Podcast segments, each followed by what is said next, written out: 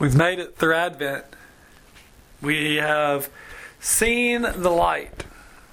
We have encountered a new way, a way in a manger, a way of hope and of peace, of joy and of love. And today is a call to rejoice, a call to find a way of celebration let us hear these words from Isaiah in the ninth chapter, beginning in verse 2, where we hear this The people walking in darkness have seen a great light. On those living in a pitch dark land, light has dawned. You have made the nation great. You have increased its joy. They rejoiced before you as with joy at the harvest, as those who divide plunder rejoice. As on the day of Midian, You've shattered the yoke that burdened them, the staff on their shoulders and the rod of their oppressor, because every boot of the thundering warriors and every garment rolled in blood will be burned, fuel for the fire. A child is born to us. A son is given to us. An authority will be on his shoulders. He will be named Wonderful Counselor, Mighty God, Eternal Father, Prince of Peace. There will be vast authority and endless peace for David's throne and for his kingdom, establishing and sustaining it with justice and righteousness, now and forever. The zeal of the Lord of heavenly forces will do this. This is the word of God for us, the people of God. Thanks be to God.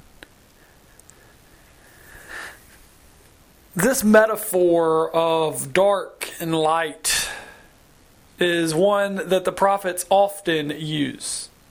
The darkness would describe the world as they knew it, and there would be an offer of hope in this metaphor of light.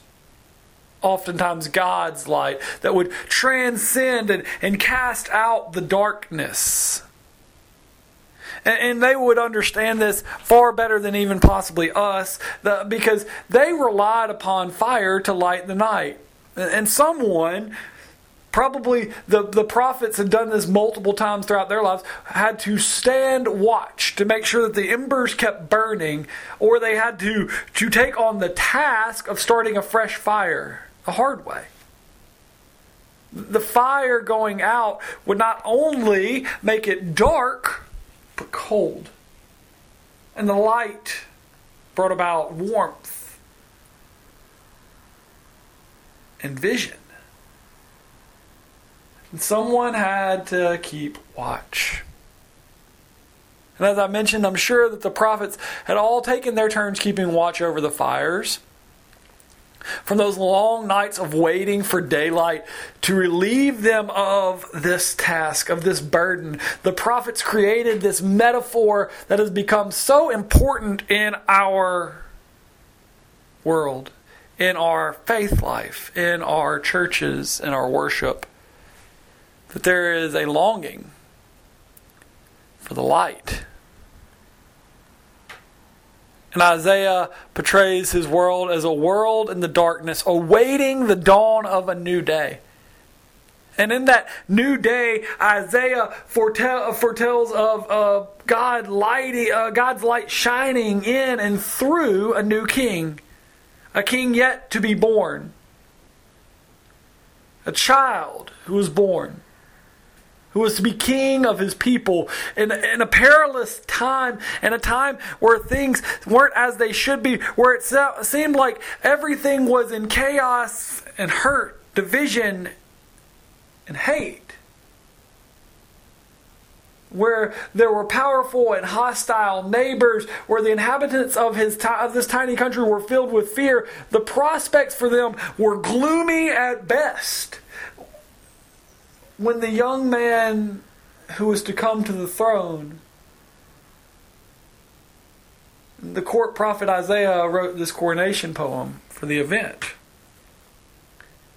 Now, the king that uh, that came to the throne after this was not who you would think it was. It was King Hezekiah, and, and he did not live up to the hype, to put it mildly.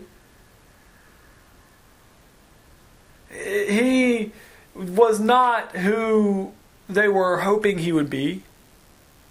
As Isaiah suggested, the young monarch had just been born uh, and a king to be crowned. It was assumed that it would be the Son of God. And without ever naming him king, or naming the king, Isaiah proclaims that the king's reign will have this impact of far and wide. So significant will be his reign that, that he can be called Wonderful Counselor, Mighty God, Everlasting Father, Prince of Peace. But that king did not fulfill. And then, some 700 years later, a baby was born to a lowly mother in an obscure village named Bethlehem on the far fringes of a powerful empire. It would have been madness to believe that such a child could ever make the impact that Isaiah had said. To, to make the impact on a world enamored with wealth and power and position, and this lowly child born in a manger is going to make the impact? Yet here we are gathered today, almost 2,000, over 2,000 years later, in the name of that child. As far as Christians are concerned, God did in, the, in that simple village what we had always hoped be done.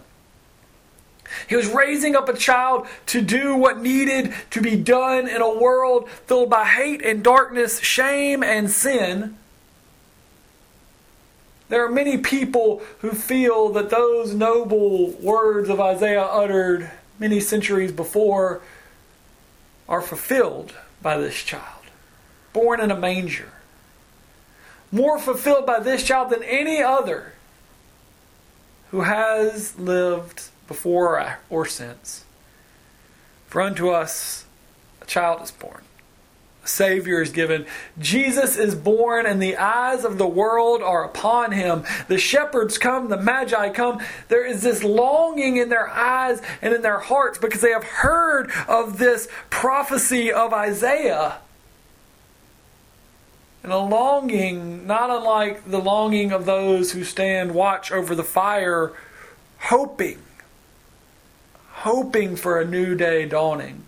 It's a longing for a child to bring about the, the dawning of a new day, that we don't have to stay as we are, but that He will rescue us from the darkness and bring us into the light. But what is the light? I'm reminded of a story that I heard that Henri Nouwen told and he, he told this story about a rabbi who was exploring the moment when darkness ends and daylight begins. That, you know, trying to define that that moment.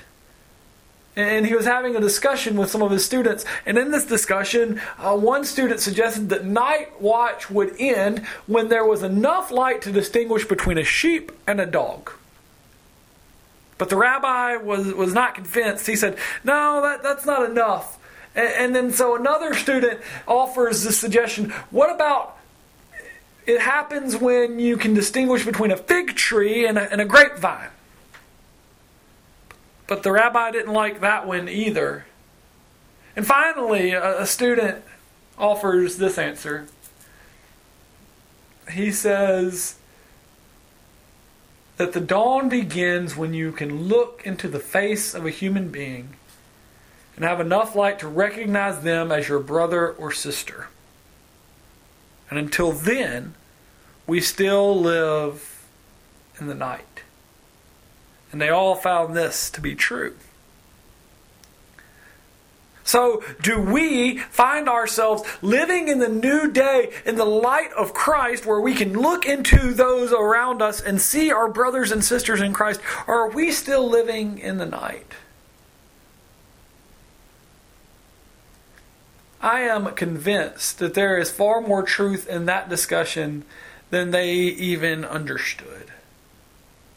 For until we can look into the face of every human being and recognize them as our brothers or sisters, then we have not had the light of Christ in us and we are still in the darkness.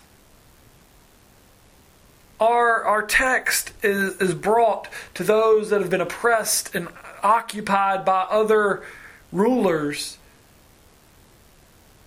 But we hear that the oppressed are heard, that the rod of the oppressor is broken. Those who walked in the darkness are not left there, but they will be led out of the darkness by the birth of this new king. This is a message of hope and of comfort if we are willing to follow the light. That, that how things are is not how they have to be. That a light is dawning, that a new day is coming. But so often the words of Henry Wadsworth Longfellow ring true.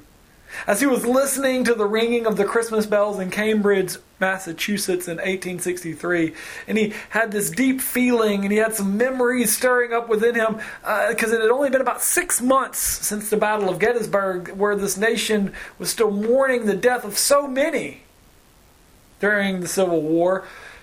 Longfellow's own young son had been wounded, and his thoughts turned to peace. And the words from Luke of peace on earth and goodwill towards men inspired him to write this beloved poem where he says, I heard the bells on Christmas Day, their old familiar carol play. And wild and sweet the words repeat of peace on earth, goodwill to men. And thought how, as the day had come, the belfries of all Christendom had rolled along the unbroken song of peace on earth, goodwill to men. And in despair, I bowed my head, for there is no peace on earth, I said. For hate is strong and mocks the song of peace on earth, goodwill to men. Then pealed the bells more loud and deep. God is not dead, nor doth he sleep. The wrong shall fail, the right prevail, with peace on earth, goodwill to men. You see, so often we hear these words of Christ, of Christ seeking to bring about peace on earth and goodwill towards men. And we look around and we do not see peace or goodwill. And strangely, even in this season, it, it, seems even more rampant that we become more focused on self than other. We become so focused on on get, worrying about our own individual wants and desires than the other, and peace becomes even harder to spot. But as Longfellow states, God is not dead. He does not sleep. The wrong shall fail, and the right will prevail because a new day is dawning. The child called the Prince of Peace came to reconcile us to God and to one another. We are called to enter in to the light. As the new day dawns, we are no longer called to stay in the night, but we are called to see our brothers and sisters as we seek the light in our own hearts and minds. However, how decisive Christ is for the world depends on what he is in your own life and mind. The, this idea that yes, we go, this is what is needed, but how has this light penetrated the way in which you live? Howard Thurman offers this quote that I will close with.